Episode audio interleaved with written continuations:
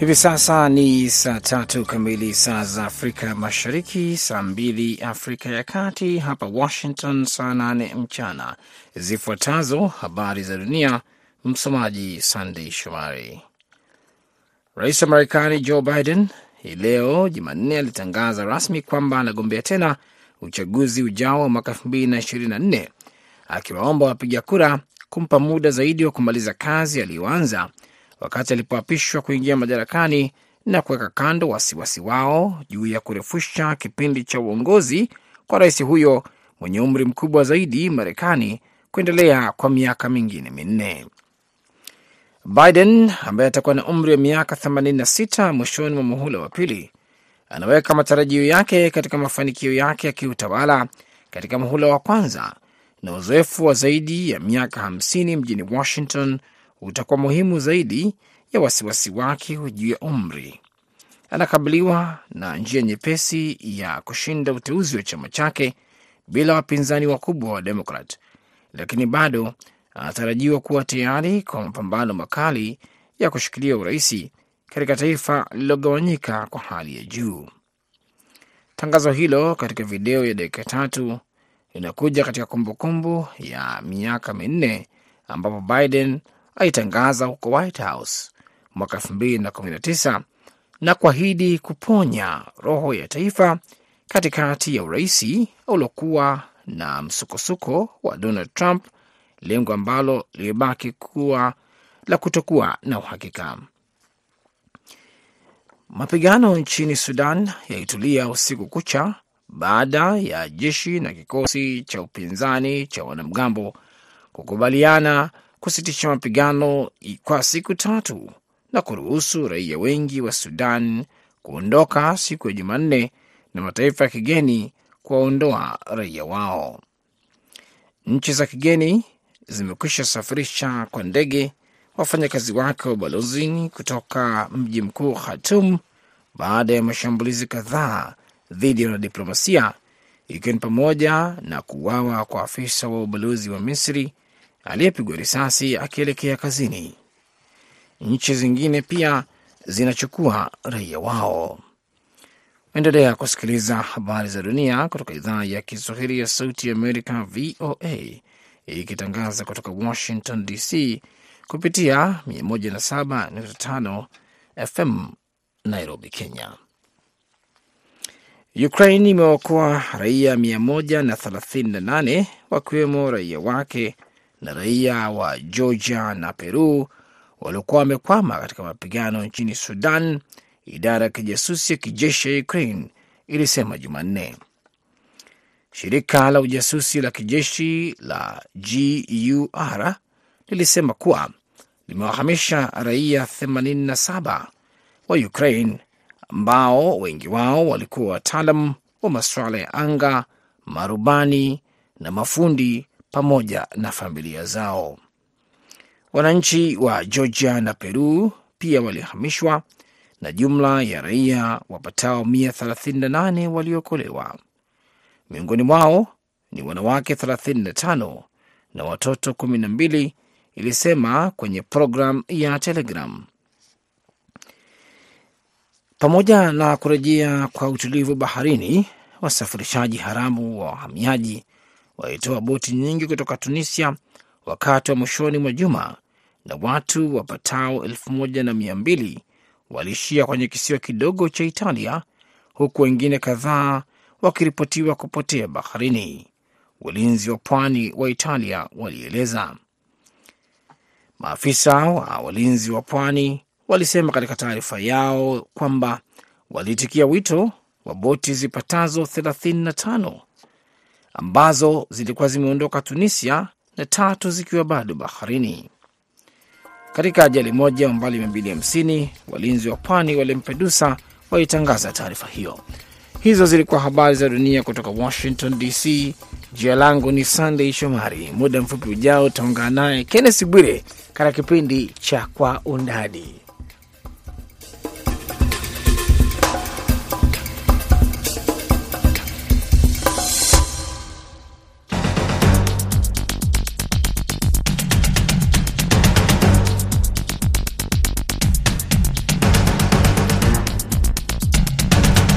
Asante Sande Shomari kwa habari za dunia kwa undani. Sehemu ya kwanza, rais wa Marekani Joe Biden ametangaza kwamba atagombea muhula wa pili madarakani. Sehemu ya pili, tutaangazia vita nchini Sudan. Mimi ni Kenneth Bwire nikiwa hapa Washington DC.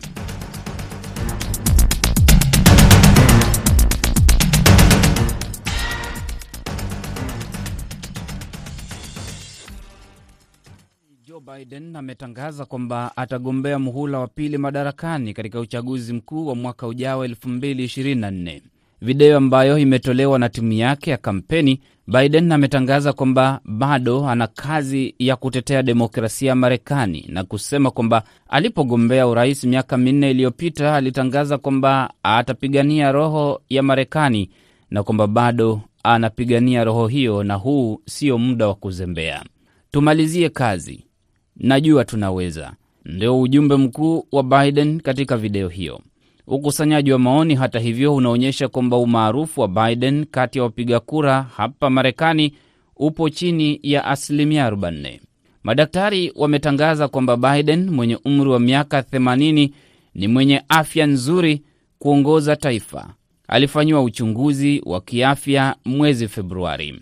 Ametangaza kugombea urais kwa muhula wa pili, wakati Donald Trump anayekabiliwa na kashfa kadhaa zinazofanyiwa uchunguzi akiwa ametangaza nia ya kurudi White House na hivyo kuweka uwezekano wa Biden kukutana tena kwenye debe na Trump kwa mara ya pili. Amini Mwidao ni mchambuzi wa siasa za Marekani na uhusiano wa kimataifa, yupo Canada. Amin, Biden kutangaza kwamba kuna kazi hajamaliza, anataka kuimaliza. Kazi gani? Na kama atafanikiwa kupewa idhini ya wapiga kura Marekani kuimaliza hiyo kazi? Asante ndugu Bwire. Nafikiri katika uh, matangazo yake makubwa zaidi aligusia uh, uvunjikaji wa maadili wa Marekani. Ni kwamba uh, kile ambacho kwamba amekiona kilicho kilichosababishwa na uongozi wa miaka minne ya aliyekuwa rais kabla yake, yani ya Donald Trump. Kwa hiyo uh, kutokana na kuwa kuwa na mwendeleo ya zile kesi zinazomkumba mbalimbali za uingiliaji masuala ya ya kura ya uvamizi wa wa Congress. Kwa hiyo na alafu kugawanyika kwa kwa fikra za Wamarekani wengi katika makundi mawili yenye kumuunga mkono Trump na wale wenye kumuunga mkono yeye, basi ameonelea kwamba bado nafasi iko kubwa sana kwake yeye kuweza kuweka jitihadi la zaidi kuondoa ule mgawanyiko na mporomoko wa maadili uliosababishwa na utawala wa Donald Trump. Huo utawala wa Donald Trump naye yupo anajitayarisha kurudi kwa nafasi nyingine, anajitayarisha kumenyana na Biden endapo atapata idhini ya chama na endapo Biden pia atapewa idhini ya chama. Kuna uwezekano huo wa Biden versus Trump?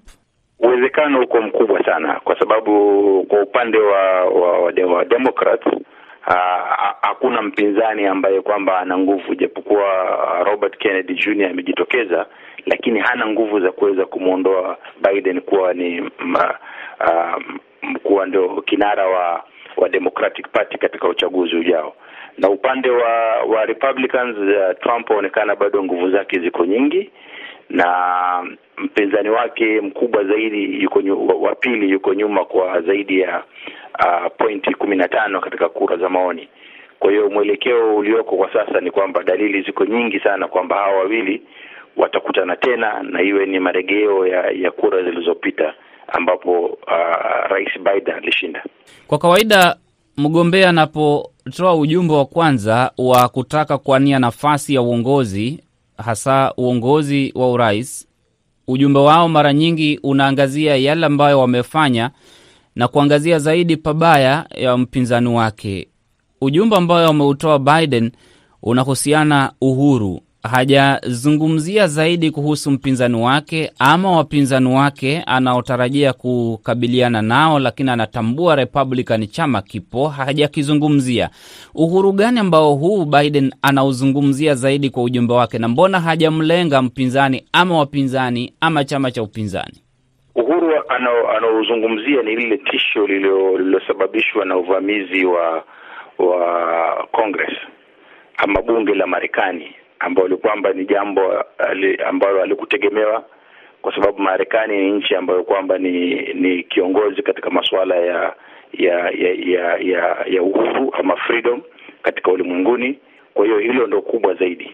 Sasa hili sababu ya pili ya kwamba hakumtaja mpinzani wake hiyo ameifanya katika ni, ni, ni, ni moja ya mikakati yake aliyoifanya, kwa sababu hana sababu ya kumtaja, kwa sababu hivi tayari kuna kesi nyingi zinazomkumba Donald Trump katika katika nyanja mbalimbali mbali. Kuna kesi zake za ubinafsi zinazomkumba katika upande wa New York, zile zinazohusiana na biashara zake. Kuna kesi za zinazomkumba kutokana na shutuma ya kwamba alimkaba alimbaka Uh, mwanadada mmoja wa hapo siku za mbeleni. Kuna kesi pia zinazomkumba kwa kwa masuala ya ya ya ya, ya kutia fitna na kuamrisha watu wavamie uh, bunge la Marekani na kuna kuna kuna kuna kesi pia inayomkumba upande wa Georgia inayohusiana na yeye ku, ku, kujaribu kubatilisha matokeo ya uchaguzi ya ya, ya urais yaliyopita. Kwa hiyo tayari wananchi wajua ni shida gani ambazo kwamba uh, Trump yuko nazo na ni maafa gani ambayo kwamba ameyaleta na ni ni ni, ni matatizo gani ambayo kwamba huenda akayaleta katika ulingo wa, wa siasa.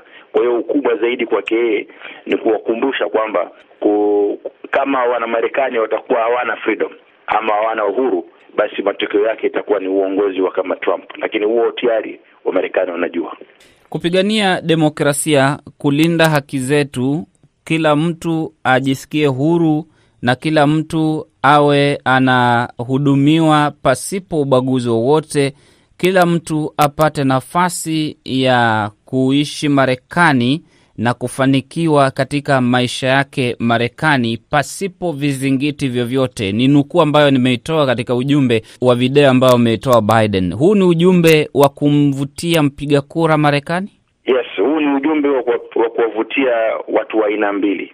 Kuna swala la la mtu kuishi kwa uhuru bila kuwa na shida yoyote, ni kwa watu weusi, na kuna ujumbe pia kwa wale wa Spanish, kwa sababu kuna katika katika harakati za kisiasa uh, aliyekuwa rais Donald Trump alikuwa akihimiza sana kwamba kuna tishio kubwa la wale wahamaji wanaotoka Marekani kusini wanaoingia Marekani kwamba huenda wakaleta changamoto za masuala ya ya usalama ndani ya nchi.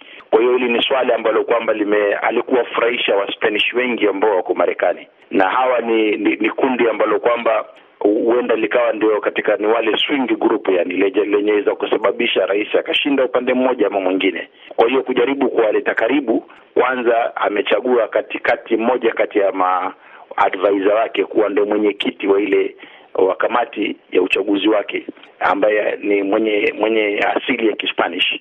Kwa hiyo hii ni moja kati ya mbinu ambazo wazitumia kuleta lile kundi la Waspanish katika mrengo wake katika kura zijazo, na vile vile watu weusi. Mbona asizungumzie mafanikio yake? Mafanikio yake ni yamechanganyikana, ya, ya, ya kwa sababu kuna kuna baadhi ya mambo aliyoyafanya ambayo kwamba yamesababisha kwamba kuwe na idadi ndogo sana ya watu ambao kwamba hawana kazi. Kwa hiyo ni rekodi.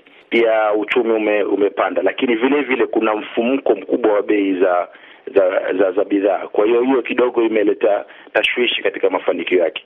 Kwa hiyo ninaloona mimi, hii ni mbinu wanayoitumia kwamba kwa vile kampeni inaanza sasa na tegemeo lake ni kwamba siku za mbeleni huu mfumuko wa bei utakwenda chini, basi pale ndo takapokuwa kuna fursa yeye kueleza jinsi alivyobadilisha masuala ya kiuchumi. Lakini kwa sasa nafikiri ameanza tu kama kidokezo ya kwamba yuko ndani ya uwanja wa wa, wa kurejea katika kipindi cha pili, lakini masuala mengi zaidi tutaona wakati wa mbele. Masuala gani hayo unadhani kwamba atakuwa anayatumia kama vigezo kwa wapiga kura Marekani, kwamba haya ndiyo ambayo inataka kuwatimizia ama kuwatendea miaka minne ijayo?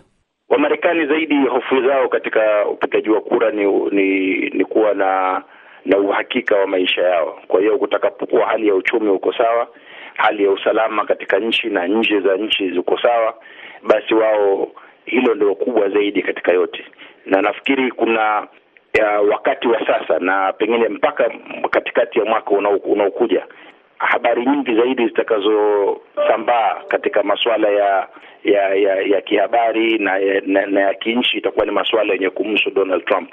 Nafikiri yeye atoa fursa hii, habari za Trump ziondoke katika ulingo wa habari, alafu atakapoingiza habari zake zitakuwa zenye zenye kuwaingia watu kwenye kiakili kisasa.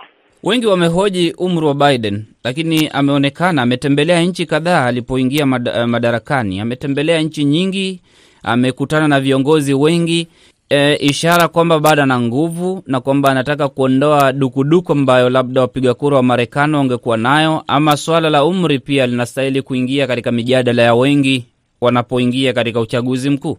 Nafikiri uh, kuna kuna baadhi ya wa, ya wachambuzi wamelizungumzia sana swala hilo, na moja ya jambo lililozungumziwa ni kwamba urais wa Marekani si si kazi ya kubeba magunia, ni kazi ambayo kwamba mtu atumia akili yake. Kwa hiyo umri wake tunaweza tukauona pengine unamfanya awe na pengine na nguvu dhoofu, lakini akili zake bado ziko pale pale.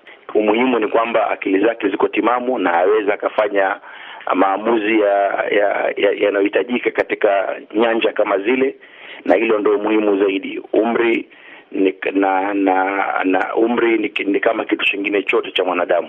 Waweza ukawa ni kijana bado afya yako ikawa mbaya, na waweza ukawa ni mtu mzima lakini afya yako iko nzuri. Amekuja mapema sana kutangaza, ama ni shinikizo kutokana na umaarufu anaopata Donald Trump unamwelekea na yeye atangaze mapema?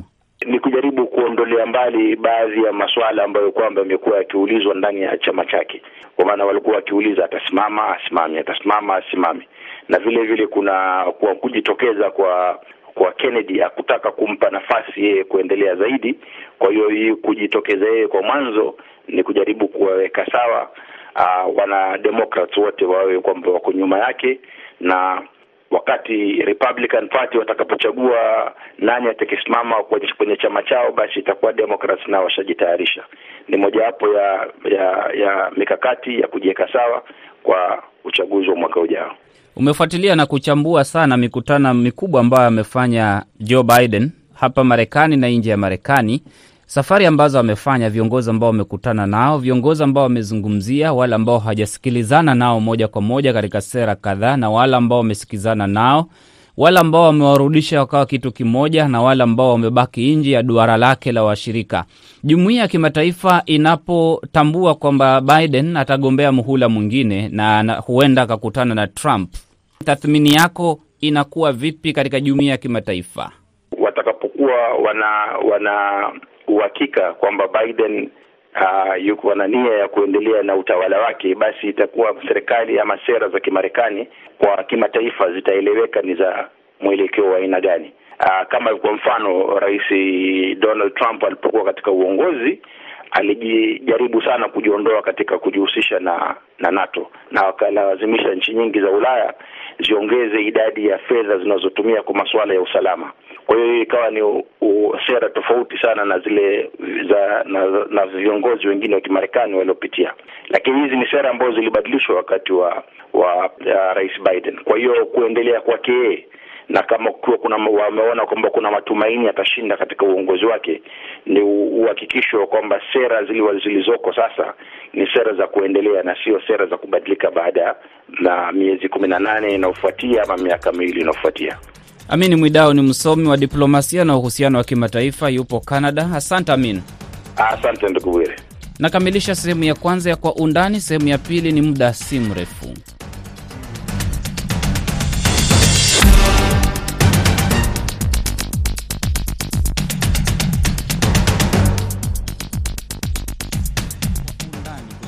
Sauti Amerika, VOM. Mapigano yamesitishwa Sudan baada ya viongozi wa jeshi la serikali kufikia makubaliano ya siku tatu na kundi la kijeshi la RSF kusitisha mapigano. Raia wengi wa Sudan wamekimbia makwao, huku raia wa kigeni wakiondolewa na nchi zao. Makao ya watu yalikuwa yamegeuzwa kuwa uwanja wa vita. Watu 459 wamefariki na zaidi ya elfu nne wamejeruhiwa. Hakuna maji, umeme wala chakula. Nchi za nje zimeondoa raia wake kutoka Khartum baada ya wanadiplomasia kadhaa kushambuliwa. Mfanyakazi katika ubalozi wa Misri alipigwa risasi alipokuwa anaelekea kazini. Uingereza inaendelea kuondoa raia wake kwa kutumia ndege za kijeshi kutoka kaskazini mwa Khartum. Kenya, Ufaransa na Ujerumani pamoja na nchi nyingine kadhaa vilevile zinaondoa raia wake. Raia wa Sudan wanatumia fursa ya kusitishwa vita na kukimbilia sehemu salama kwa hofu kwamba kuondoka kwa raia wa kigeni kutapelekea mapigano kuwa mabaya zaidi. Raia wengi wa Sudan wanakimbilia Chad, Misri, Ethiopia na Sudani Kusini.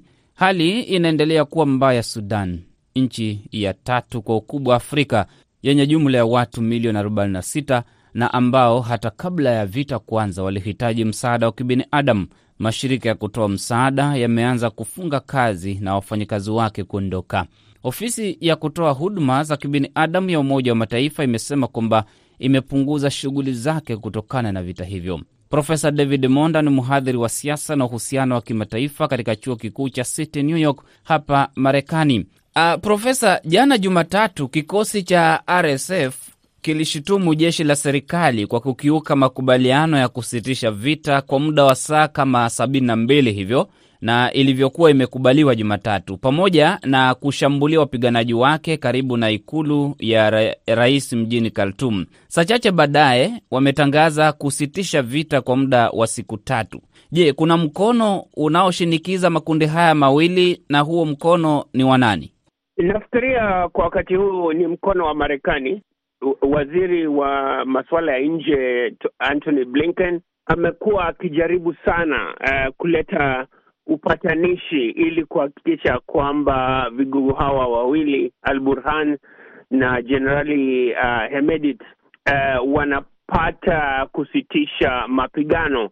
Kitendawili kilichopo ni kwamba mapigano haya kweli yatasitishwa baada ya haya masaa um, ambayo yamewekwa mara ya kwanza masaa ishirini na nne na wakati huu masaa sabini na mbili manake ikiwa tu ni kusitisha vita kwa sababu ya uh, wale wageni au wanadiplomasia kutoka alafu warejelee vita uh, na nafikiria itakuwa hali ya hatari zaidi kwa taifa la Sudan. Na kina nani wanaowaunga mkono hawa vigogo unavyowataja? Je, kuna msukumo wote wa nchi yoyote ama mtu yoyote ambapo wanatoa nguvu za kuendelea kupigana na malengo yanakuwa ni yapi? Nafikiria mkono upande wa serikali kuu, Jenerali Al Burhan anapata usaidizi kutoka uh, taifa la Israel, anapata uh, usaidizi kutoka Misri na Saudia pia kwa ujumla. Upande wa Jenerali uh, Hemedit anapata usaidizi kutoka Libya, manake pia alichangia uh, wanajeshi ku, uh, kusaidia jenerali uh, kule Libya na pia anapata usaidizi kwa kutoka Umoja wa Falme za Kiarabu kwa wanamgambo wake. Hatari iliyopo wakati huu ni kwamba huenda Sudan uh, ikaingia muda mbaya wa vita vya wenyewe kwa wenyewe kama ilivyo kule Libya kwa sababu ya haya madola ambayo uh, yana mkono yana mikono yao katika vita hivi vya wenyewe kwa wenyewe. Madola haya pia yana maslahi zao mbadala kwa taifa la Sudan. Umetaja Misri, Saudi Arabia, Umoja wa Falme za Kiarabu, UAE na Israeli. Ni maslahi gani ndani ya Sudan? Ya, inategemea na taifa lenyewe. Eh, Misri kwa mfano imekuwa eh, na his, his, historia ya kuona Sudan kama ni ndugu wake mdogo, kwa hivyo inaingilia zaidi masuala ya kisiasa kule Sudan. Misri, Jenerali uh, Al-Sisi kiongozi wa Misri pengine ana hofu ya kwamba demokrasia ikija Sudan, basi kutakuwa na uh, changamoto kule Misri, ambapo pia wao pia watakuwa waki wakijaribu pia kupata demokrasia na kutoka kwa mkono wa jeshi pia Misri.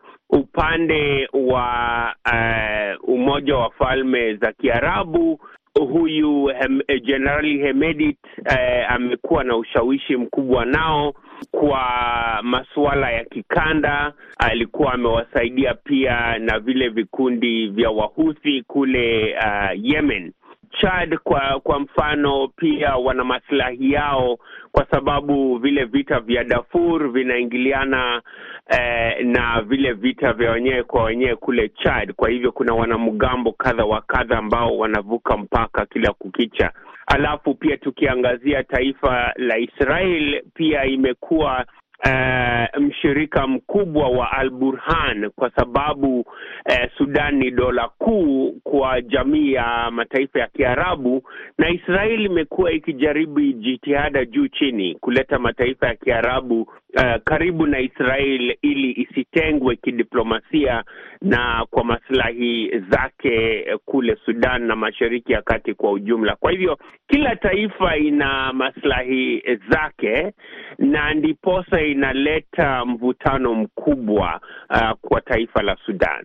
Haya mataifa yote ambayo umeyataja, Misri, Saudi Arabia, Umoja wa Falme za Kiarabu, Israel, Chad, hakuna namna ama mbinu yoyote inaweza tumika kusitisha mataifa haya kuingilia mambo ya ndani ya Sudan? Itabidi, kwa maoni yangu, madola makubwa yashinikize au yaimarisha miundombinu ya kidiplomasia ya kikanda. Uh, ita, itabidi Marekani kwa mfano, Umoja wa Ulaya, Ufaransa, uh, Umoja wa Mataifa zisinikize Umoja wa Afrika, shirika la IGAD kuweza kuingilia kati, manake uh, miundombinu ya Umoja wa Afrika, miundombinu ya kidiplomasia ya IGAD imekuwa dhaifu. Hawawezi kuleta upatanishi pasi na usaidizi kutoka haya madola makubwa. La pili ni kwamba upatanishi wa Marekani ni muhimu sana, kwa sababu tunajua kuna madola mengi ambayo yameingilia kule kati, na nafikiria ni wanadiplomasia wa Marekani pekee ambao unaweza kushinikiza marafiki zake kama Umoja wa uh, Malkia za Kiarabu kama Misri kama Israel uh, kuweza kusitisha usaidizi wao kwa hivi vikundi viwili. Kwa hivyo nafikiria hali ni hali ya utata sana, na haya madola makubwa, useme Marekani isipoingilia kati kwa njia uh, maradufu ili kuweza kuleta hawa vigogo wawili pamoja, nafikiria huenda Sudan ikaendelea kwa muda mkubwa kuwa na vita vya wenyewe kwa wenyewe kama ilivyo Sudan Kusini, na pia huenda kuna hatari ya kusambaratika kwa taifa pia kwa ujumla. Tangu uhuru Sudan imeonekana kuwa nchi ambayo imepitia makovu na matatizo mengi ya kile ambacho wengine wametaja kama ukora wa kidemokrasia katika taasisi zake. Yaani ni nchi ambayo demokrasia yake haijaonekana, haina mizizi na taasisi za demokrasia, haina historia kwamba inaweza kuandaa uchaguzi ulio huru na haki, na haina historia kwamba jeshi linaweza pokeza madaraka kwa raia. Zimekuwepo juhudi hata za Marekani kutaka madaraka yarudi mikononi mwa raia, lakini uongozi wa kijeshi umetawala siasa za Sudan. Jeshi limehakikisha kwamba ndilo linalotawala kutoka kwa Bashir hadi hawa wanaopigana. Kuna uwezekano wowote kwamba raia wa Sudan anaweza kwenda kwenye debe akamchagua raia kuongoza nchi hii, ama ndio utawala wa kijeshi, hata Marekani inaposhinikiza na dola zingine zote ambazo umezitaja kwamba iwepo uhuru wa raia kutawala nchi hii? Jeshi lazima liwe chini ya mkono wa wa raia, sio jeshi kukandamiza raia au viongozi wa wa kiraia. Na changamoto ilivyo kule eh, Sudan ni kwamba wanajeshi wamekata kata kata ya kwamba eh, hawatapatia raia mamlaka au madaraka ya kuendeleza taifa, na hata kama raia anaingizwa kule vile ilivyokuwa na serikali ya kiraia ya Hamdok, hawana ule uwezo, manake wanapia wanapigwa tena na tishio Uh, waki, wakigawana madaraka na hawa wanajeshi. Ni Profesa David Monda, mhadhiri wa siasa na uhusiano wa kimataifa katika chuo kikuu cha City New York hapa Marekani. Monda pia ameandika makala kuhusu vita hivi vya Sudan. Asante Prof. Asante ndugu mwenyekiti, uh, kunialika kuchangia mada hii muhimu. Mwelekezi wa kipindi amekuwa Saida Hamdun. Naitwa Kenneth Bwire. Huwe na usiku mtulivu.